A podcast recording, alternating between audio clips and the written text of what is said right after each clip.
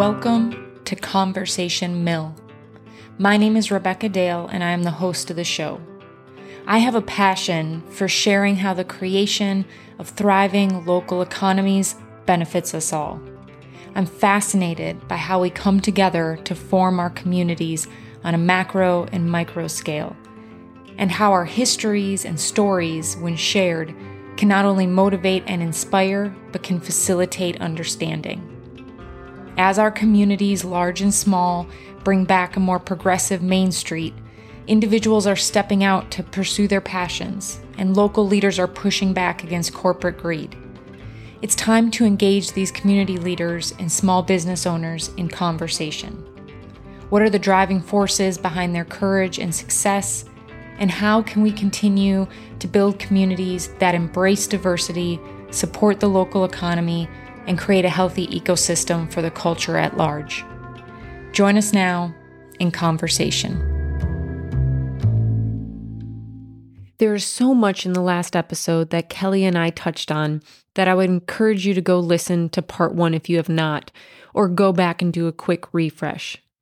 There is much to explore and learn about from our first episode.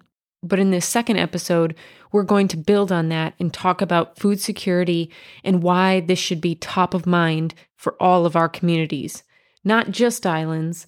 But in this conversation, we speak directly about what is and is not being done already here on Maui.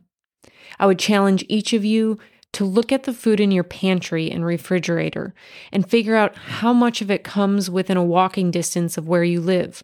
For most of us, that percentage is pretty small. Now imagine being on an island where upwards of 90% of the food is being shipped in. If there is no food security, catastrophe happens. Consider supporting a local farmer by buying local. This Earth Day, Pacific Biodiesel will be hosting a sunflower festival to raise money and awareness for a new initiative they are launching to help support those taking action to ensure food security.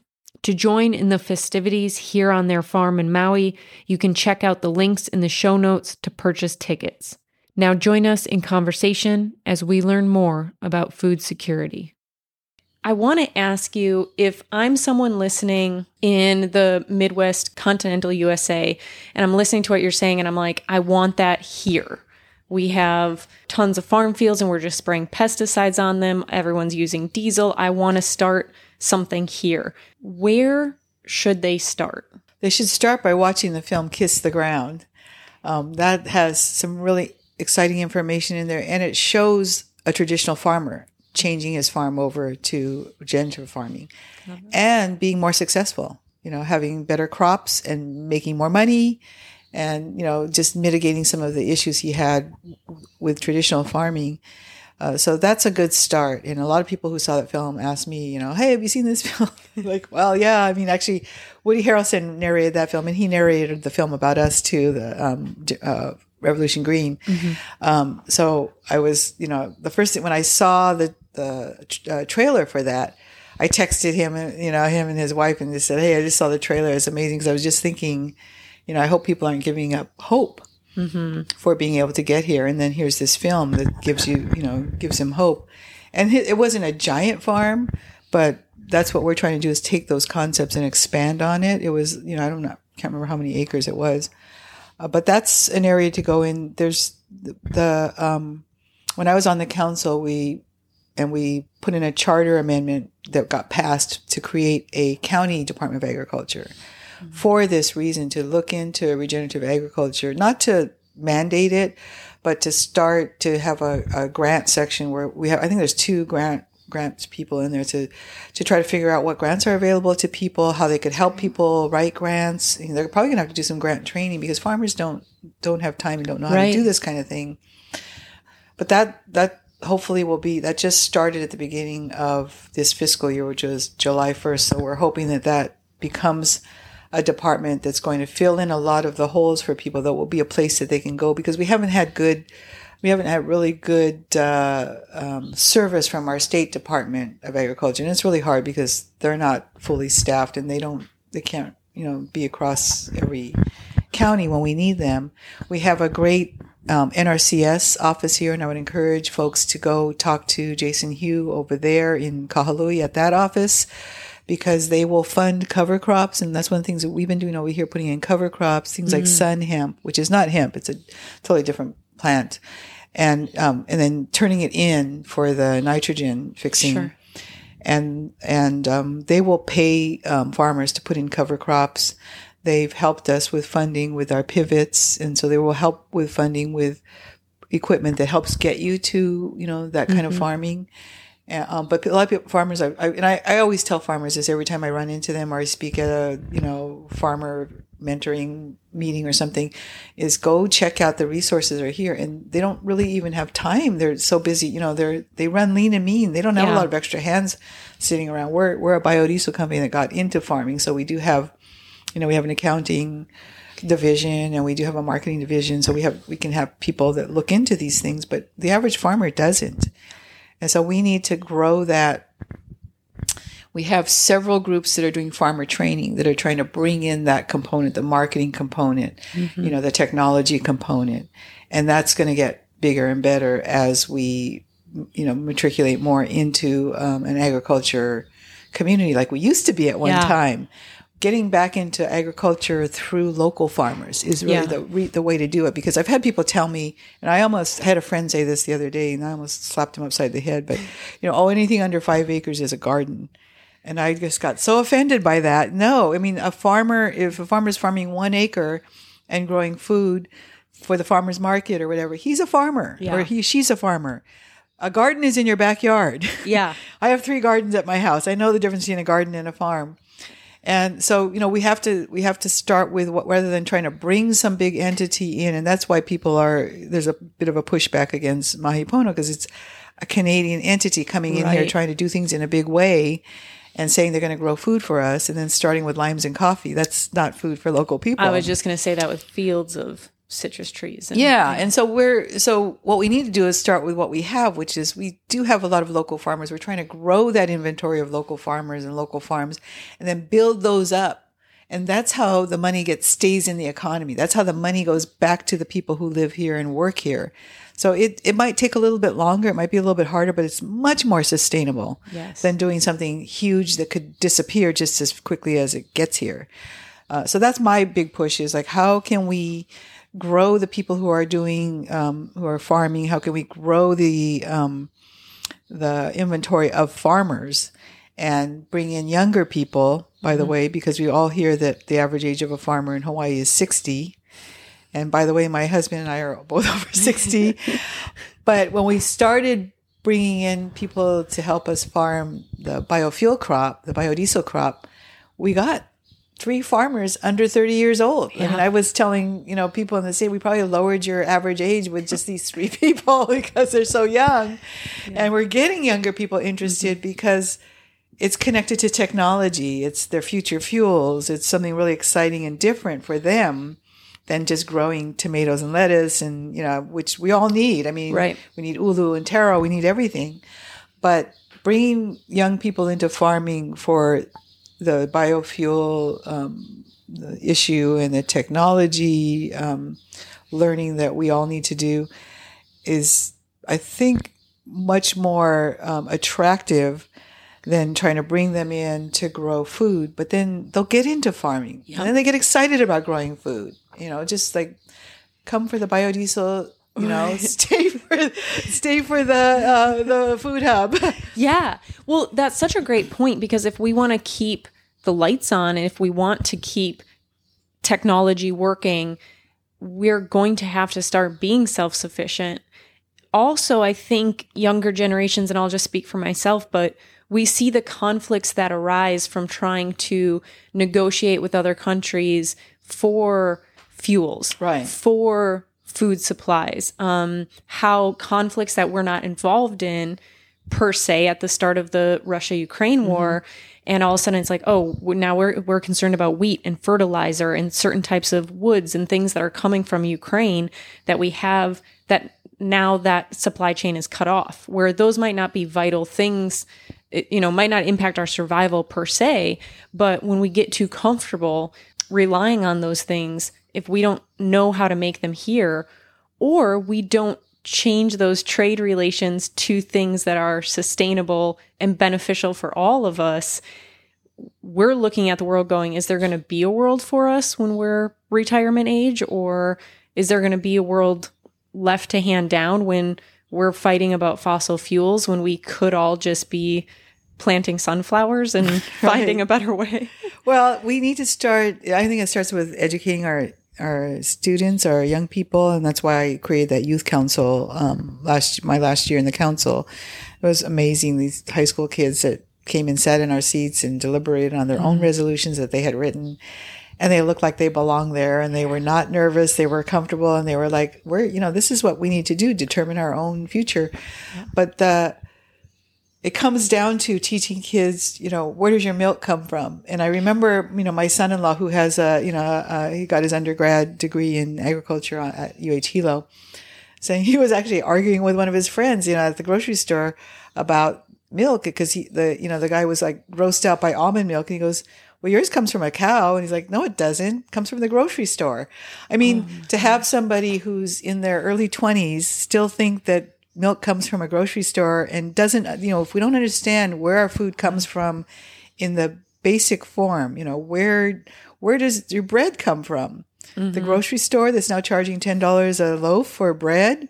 You know, do you know that you could grow, um, you could grow ulu here and you can make flour. It makes the most amazing pancakes I've ever had. The first time someone gave me ulu flour, I was like, I can't even believe this. Yeah. And I had I made pancakes and we had local macadamia nuts with local honey. I mm. mean, just like all the things that we could do here that are better. And I was in a meeting, uh, kind of a high level meeting about climate change and uh, with some, I can't remember what group it was because I've been in so many meetings the last few months, but somebody was talking about trying to find a way to pose the, the problem uh, without talking about the sacrifices because we're going to have to make such sacrifices. And I said, and that's the problem. It's not that we have to make sacrifices. It's us thinking that those are sacrifices. Yeah. And the first thing we used to say this in the beginning of the biodiesel industry is, you know, what do you have to change? Because you don't, you know, run in any diesel engine. You don't have to change anything but your mind. Yeah. Change your mind.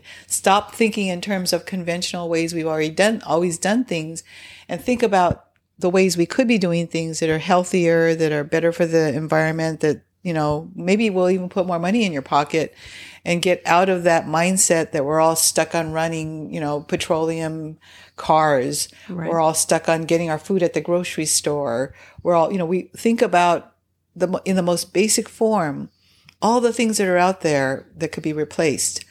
I did a, a talk about uh, biodiesel. I was asked, um, I, know, it was last year sometime to to speak at the Lahaina Rotary, and the week before I was I had an eye appointment, and I went. You know, I had to get my eyes checked. my I need to update my glasses. So I went to pick out a pair of glasses, and I found this whole display of plant based resin glasses.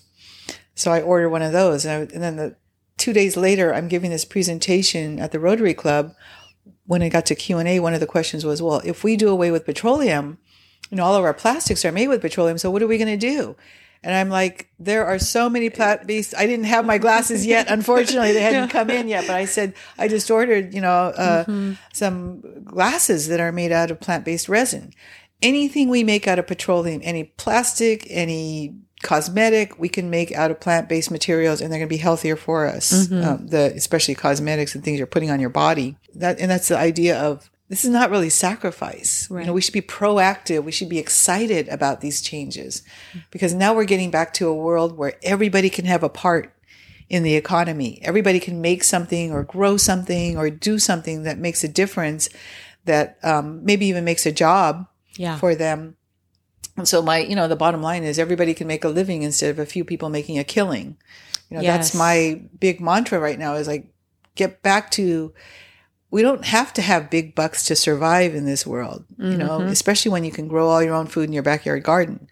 We don't have to be, you know, we have to change the idea of what success is. Because right now success is monetary and it's about power. Mm-hmm. If you have money and power, you're successful.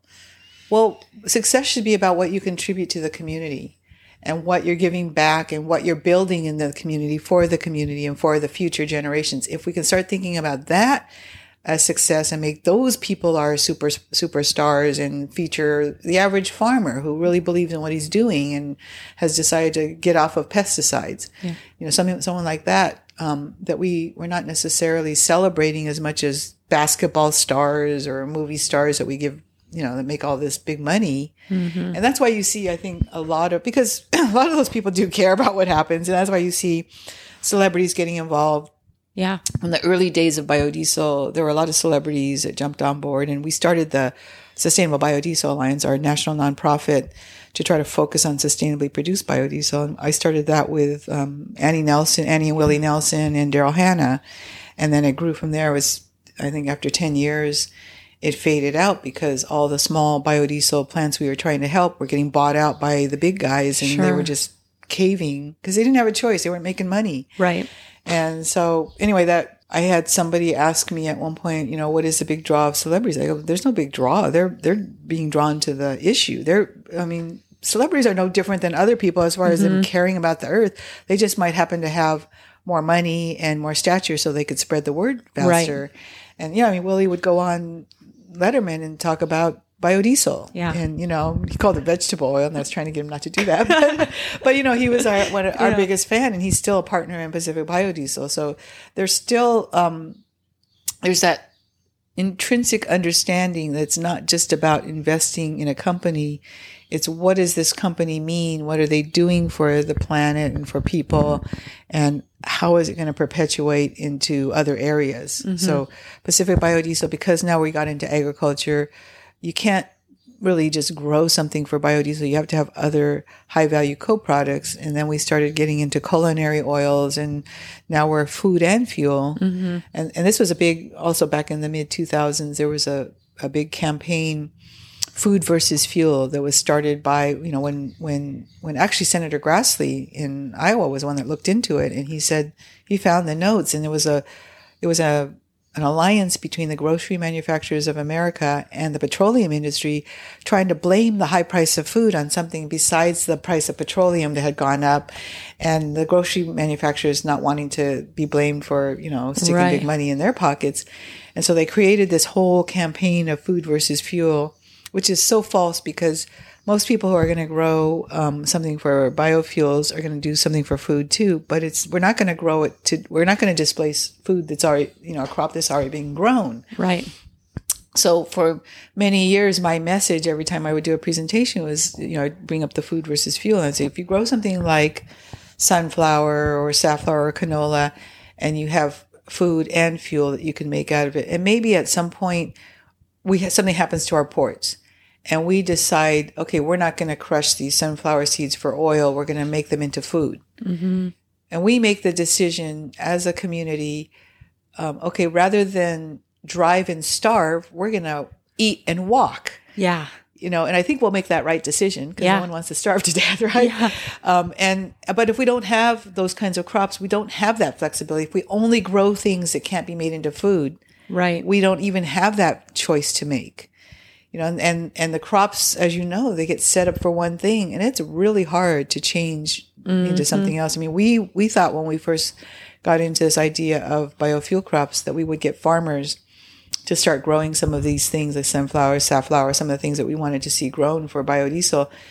They don't change that easily and then we realized we're going to have to do it ourselves. Right. at least at first we're going to have to show them how to do this and that's when we got our first federal funding back in 2010 and you know we've been building up the biodiesel market and everything over the last decade and now the fiscal sponsors we had which are the army corps of engineers are really excited to be working with us again on the next biofuel crop to get us to that next level which i'm excited about because back then in 2010 there wasn't a big push on regenerative agriculture. So, mm-hmm. you know, what we would have possibly ended up with might not have been what we're going to end up with today because of what we know about how we should be farming. kind of pivoting to that farming piece, you guys have an Earth Day concert coming up. Can you tell us a little bit about that Earth Day concert and what is that benefiting this year? What's the initiative behind that? Okay. Well, the original initiative last year was, of course, the war in Ukraine, and everybody just wanted to do something. So we just created this thing really quickly. And, you know, thanks to Joy, our marketing director, it actually came to fruition because it turned from a three hour event that I was trying to just do really quickly to this all day festival. Uh, because everybody wanted to play in it. Everybody yeah. was was trying to figure out what can we do to help from you know our little island, and everybody wanted to be a part of it. Um, so we decided to do the same thing this year. But part of what happened during that phase of that initial phase of the war and Ukraine being shut down was they are major exporters of sunflower oil. And that's kind of why we did it because okay. they grow sunflowers over there and we thought well we should do something that's kind of relatable. And we were getting calls for tanker loads of sunflower oil because they couldn't come from Ukraine, wow. you know. And we were like, well, we have sunflower oil, but not tankerfuls. we're selling locally to the restaurants and the chefs over here and we're not, you know, we're doing, you know, 30 acres at a time. So as we get into bigger, you know, this bigger thousand acre project, we might be able to, to provide something like that. But that's kind of what got us into this mode of thinking, you know, everything's connected to food too. Mm-hmm. And so this year when we decided to start earlier and actually do a, a, a deliberate sunflower festival, um, you know, Joy started looking around to see what, you know, what we could be connected with as far as farming. It should be a farming event because otherwise we can't do it without a permit because you're mm. allowed to do farm tours and farmers markets on ag zone land. Um, and and we landed on the food hub issue, and so we started talking to um, to Saleh Azizi on um, Oahu, who runs the Hawaii Food Hub Hui, which is the Hui that oh, kind of helps out all of the food hubs in all the counties. So that's okay. the overarching organization, and we have two food hubs on Maui that are part of that. Um, overall, I think there's 14 food hubs, and this is the crux of getting getting farmers' produce or output to the market. Without that, you know, without them having to do something, without them having to sit at a farmer's market all day long, you know, once a once a week, without them having to knock on grocery store doors and right. only getting 15% of their, you know, of, of, the profit. And so the food hubs that bring the food that, you know, you can get on the Maui Food Hub website mm-hmm. and you can order what you want for the next week. And then they have a grocery, they, they have several pickup points around the county and you can go pick up your grocery bag full of stuff.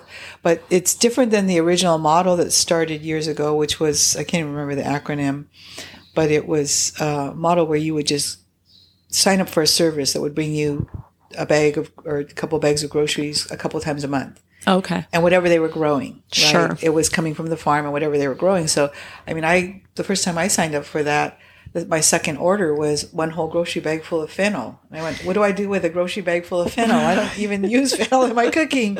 But the food hub, you order what you want. And our sunflower oil is, is on that list as well. Oh, so you cool. can order local sunflower oil. And then all your food will be delivered to you. They have, they have on their website, they have a list of all the foods that are available that week from all the farmers that they deal with on, in the county. And then you have your choice of what you want. So it's a great way for um, you to pick up exactly what you want. It's all fresh. You're for supporting local farmers, and it's a great for the way for the local farmers to get. They're getting now. I think the food hub takes ten or fifteen percent for admin, and they get the profit. So that's what it was Perfect. set up for, is to really help with um, get getting people used to. And it and it and it happened to start out during the pandemic yeah. I really got strong during the pandemic because people were used to this anyway. They were used to calling up and ordering what they wanted. I mean, normally it would come to your door, but you know, you go to Target and pick up, you just put in the back of your truck sure. and you pick up your stuff. And so that was a great segue into starting to grow these food hubs. And so we're trying to build on that. We're trying to get um, money for the um, food hubs they have a laundry list. They're trying to raise $3 million this year. They have a laundry list of things that are needed on each island for the food hubs, like equipment. Some of it might be staffing, but most of it like refrigerated storage trucks, things like that, yeah. um, and a storage area, maybe a warehouse. And so, um, you know, we're a third of the way there because they already got a commitment from a mainland uh, organization, foundation that's committed a million dollars to their efforts, and we've gotten a, a little bit more interest because of this Sunflower Festival, there's a couple of other big funders that are looking at putting in big money. So our dream would be to try to get all three million funded as quickly as possible so they could actually do the work and not yeah. work, focus so much on fundraising. And I think people will come out because it's it, it- people understand the importance of of uh, food and farmers and food security. We talk about food security a lot, and this is really the, this food hub project is really going to move the needle. Mm-hmm. But it's not just going to move the needle in far- terms of how much food is produced locally. How much of that money goes back into the pockets of farmers and Right. keeps people growing, keeps people farming. Right. And when money goes in the pocket of farmers, farmers are living in our community that then patronize your restaurant or your Right. barber shop or what whatever it may be, whatever your put small their kids business through is. school and they're exactly. pay, you know, I mean, so many people have kids in private school these days, but you know, there's just, there's money that goes back into the community. We put, I, I wish we had an, inven- you know, just a list of how much we've donated to over the 28 years that we've been in business because we're trying to become more visible in the community too. And we want people to understand and to kind of be inspired by here's what you could do beyond what you're really, what you're doing in your business too. Mm-hmm. Is there any, I guess, tidbits you can tell us about what the you're calling it Sunflower Festival, and it'll be on Earth Day, correct? And do we have any? I don't want to ruin any surprises if it's not announced yet, but do we know any guests or performers that might be? Well, we're working on, that board? list, so we're Okay. probably going to be releasing that in the next week or two. Okay. But we also just because I had um, somebody who works in television production that I've been talking to, he wants to do a docu series on some of the stuff that Oh, we're doing. And I mentioned to him that we were, you know, a couple weeks ago we were looking for a headliner. So he he's been shopping that around. But he, he you know what's interesting is that we're supposed to have a meeting with him this morning, but it got pushed to this afternoon. He's got somebody he wanted to run by us that he he's got as a big name. but the interesting thing is just in talking to people about this, people are really interested in what we're doing here in Hawaii, and I think it resonates with. Um, with folks who are maybe high profile who want to help out with this kind of thing because everything we do in Hawaii can be measured Yes. because we're so separate from the rest of the country. It's hard to do something in California and not know what's coming across the border from Arizona or Oregon Sure. or you know how much of it is actually being done by Californians for Californians and that's what we're trying to do here in Hawaii and it's very measurable. So we can we can say yes we've had this much success. What we mm-hmm. haven't measured yet and what what different folks are working on. We just had a meeting yesterday with NASA Harvest or Saturday with the NASA Harvest students that are doing the first inventory of what's being grown on all these farms and f- small farms especially because when we talk about food security we're looking at the when the grocery stores get empty shelves, you know, when Yeah. the food stops flowing.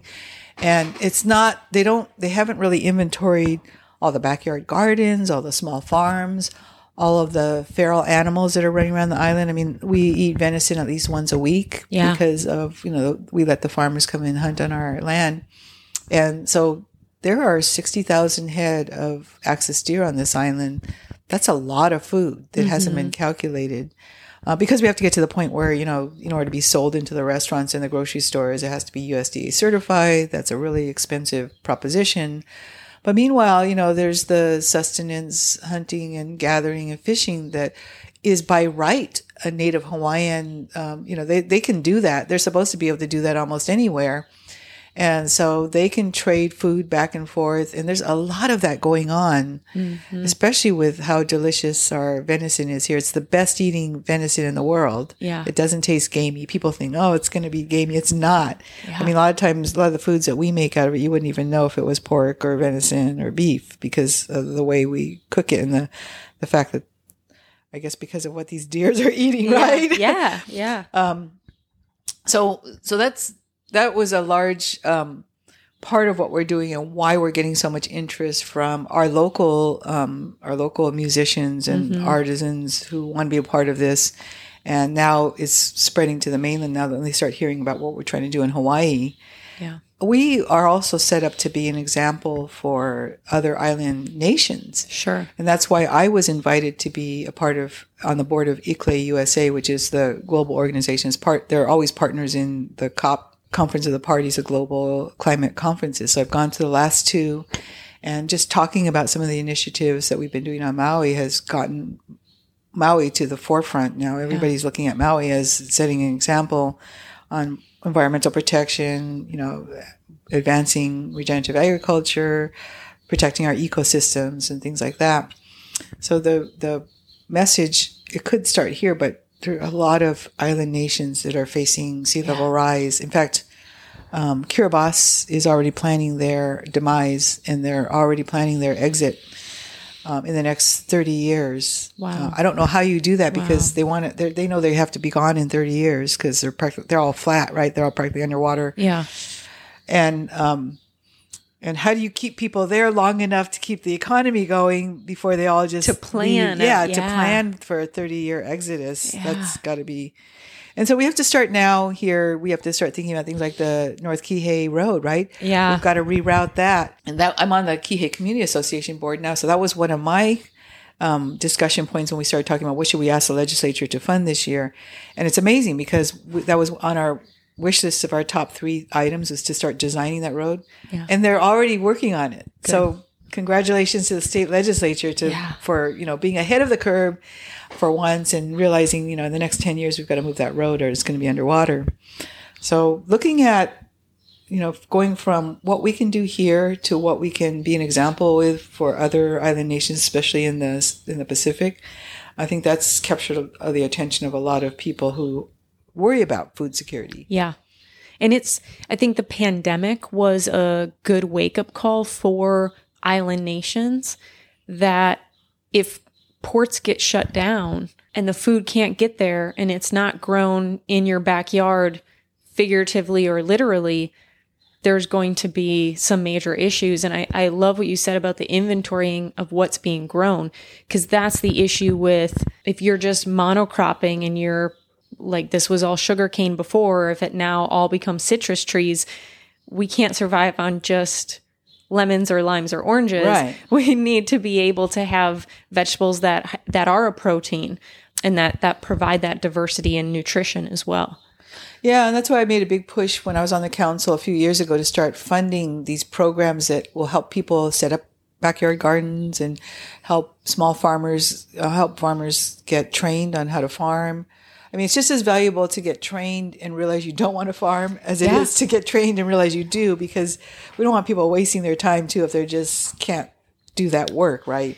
So um, now we have several programs that are mentoring um, farmers and pairing them up with farms like ours that where they can learn a lot more and they can start to understand that it is a business, that they are entrepreneurs. I mean, we had a former mayor who would come to mm-hmm. some of these graduations for the FAM program and tell people farming's so hard. Well, I don't know why you would want to do it. I mean, I don't know why you would say that, but you know, I came. I was asked to speak at the next one. I said, "Yeah, if you let me go on before the mayor." And I, and my my message to them was, if this is your passion, then you think you're an entrepreneur. Yeah. And you know, we've been there, and we've been during times when we thought we were everything was going to go under. We were going to lose our shirts because we had everything leveraged of ours personally, and things worked out. We worked through it. We we stayed with this despite even our own friends telling us it's not going to last. so that's a cute idea, but it's not really realistic. So you've got to be passionate about what you do, and you've got to be able to, to expect losses and and to to go through those losses and realize there has to be a, a backup plan, right? Um, but I said, don't ever let anybody tell you it's too hard or you can't do it. Yeah. It may be too hard for them. I looked over at the mayor, but if it's your passion, then you should do it. Yeah. And you'll find ways and you'll find people who want to help you. And there are organizations out there that have grants or have assistance, monetary assistance. You just have to partner with other people who are using these channels. And, and it's funny because I, there was one gal who was taking notes and, and left the room and then came back in. She said, okay, I started already. I'm starting now. She told me after I finished talking, she's just like, that was, you know, that you're right. I have to, it's not just a job. It's a mm-hmm. business. Yeah. And so you have to think of yourself as an entrepreneur and mm-hmm. how ded- the most dedicated entrepreneurs aren't going to let a few setbacks keep them from doing what they know is a good thing. Exactly. When do Earth Day concert tickets go on sale? Or We're going to start March 1st we're going to have them on sale, and so there'll be an announcement probably right before then of who the headliners are going to be. But honestly, you know, we went back and forth, and you know, I had put out an ask to Jack Johnson, and unfortunately, he's busy. I mean, that's Jack's. He Yeah. lives for Earth Day, so of course he has things already planned, even Yeah. a year ahead of time. But they were kind of bummed. He, was- you know, I heard from his wife, and she's like, "Oh, I'm so sorry, we can't do that." But you know, in the end, this is not about a headliner or Right. a name. I mean, we want somebody you know big to come in and attract people, but this is really about the cause. And I was I was going through. Um, we were panicking, like, who are we going to get?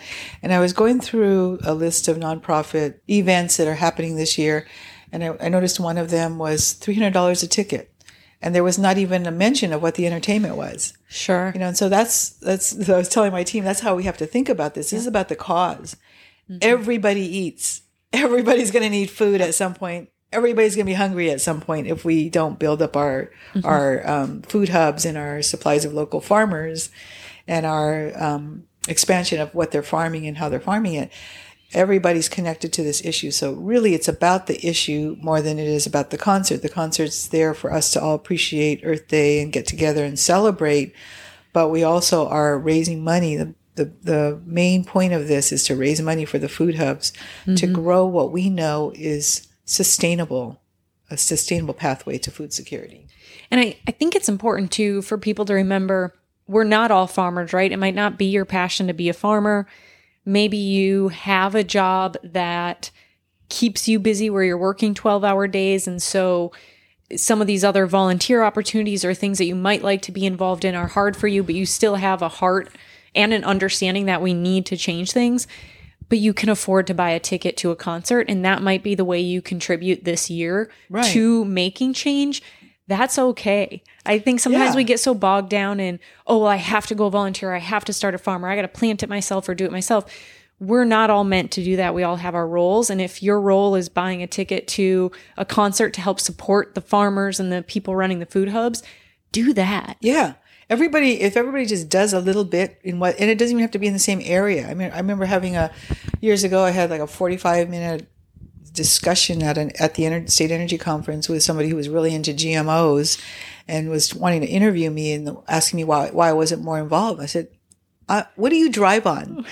And he started getting, you know, he was all embarrassed because he had this clunky old gas car. And I'm like, that's what I'm working on. Mm-hmm. And I'm not in your face telling you, shame on you that you're driving a gasoline car, but I'm working on trying to set up a system where it'll be easy for you. Yeah. But I'm not out there criticizing everybody who's not on my bandwagon. That's your bandwagon. Everybody's got their thing that they're really passionate about. And if everybody does those things, we'll all be better for it. But it doesn't help to spend energy criticizing somebody else for not being on your particular bandwagon. I'm not, I'm not out there telling people everybody should be farming. Everybody should be have a backyard garden.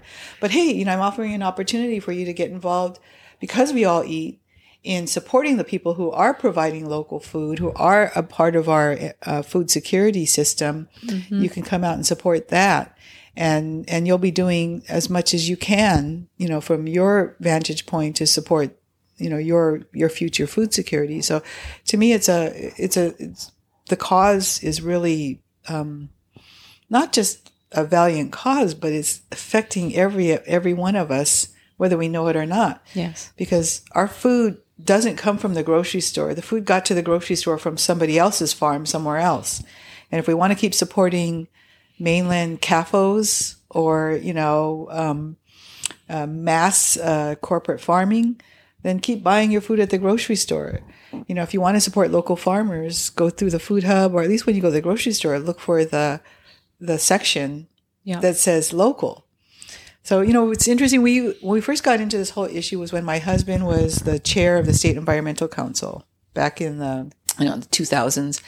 And the chair, um, picks the, the yearly report. So they Okay. would pick a different subject to do a report on. He happened to back then pick food security and self-sufficiency. So they did a report, you know, they got, they worked with researchers and then, um, did this report. One of the things that they tried to find out that they couldn't was how much acreage would it take to grow enough food for the people of the state of Hawaii and then adding on the tourists that we have here at any given day. And the local farmers said, we don't want to tell you. And the reason they don't want to say is because you can grow a lot of food on an acre of land. So if they came out and told us, for instance, they didn't give any numbers, but say they came out and they said, oh, you know, 50,000 acres would feed the entire state. All the rest of that land now is up for development. Yeah. And that's what people don't want to see. Yeah. They don't want to see, you know, us delineate exactly what we need because we don't know it, where we need it either. Sure. You know, we need land on every island, so we don't have to be shipping everything even inter island. But once you start setting those parameters and so people start thinking, oh, okay, well, then I could develop the other 200,000 acres. That's scary to, you know, and then that happens faster than the farming, right? Mm-hmm. The development because people will swoop in from who don't even live here and start buying up land, trying to develop it. We saw a lot of that during the pandemic too, as people swooping in and buying houses sight yeah. unseen, outbidding the local people and moving here to do their, because they could work virtually. And then that price of housing was, was going up and up and up. Well, thank you so much for taking the time to talk to me today, not just about Pacific Biodiesel, but about the upcoming concert and, and about food security. I really appreciate what you're doing. And I love that you and Bob are educating so many people through all the different things you're doing. From me to you, thank you so much. I've learned a lot and it's really motivating me to see where I can insert myself that is my passion and that can help spread the message of what you're doing. Yeah, that's great. Everybody find your niche mm-hmm. and just do something. Thank you so much. All right. Aloha. Thank you to Kelly and the entire Pacific Biodiesel team for being leaders of change when it comes to clean energy and for being guests on the podcast. And for being guests on the podcast. I can't wait to see what the next five to 10 years holds for Pacific Biodiesel. Thank you to Kelly and the entire Pacific Biodiesel team for being leaders of change when it comes to clean energy. Thank you to Kelly for being guest on the podcast. I can't wait to see what the next five to 10 years holds for Pacific Biodiesel, and I'll be looking to you for inspiration and hope.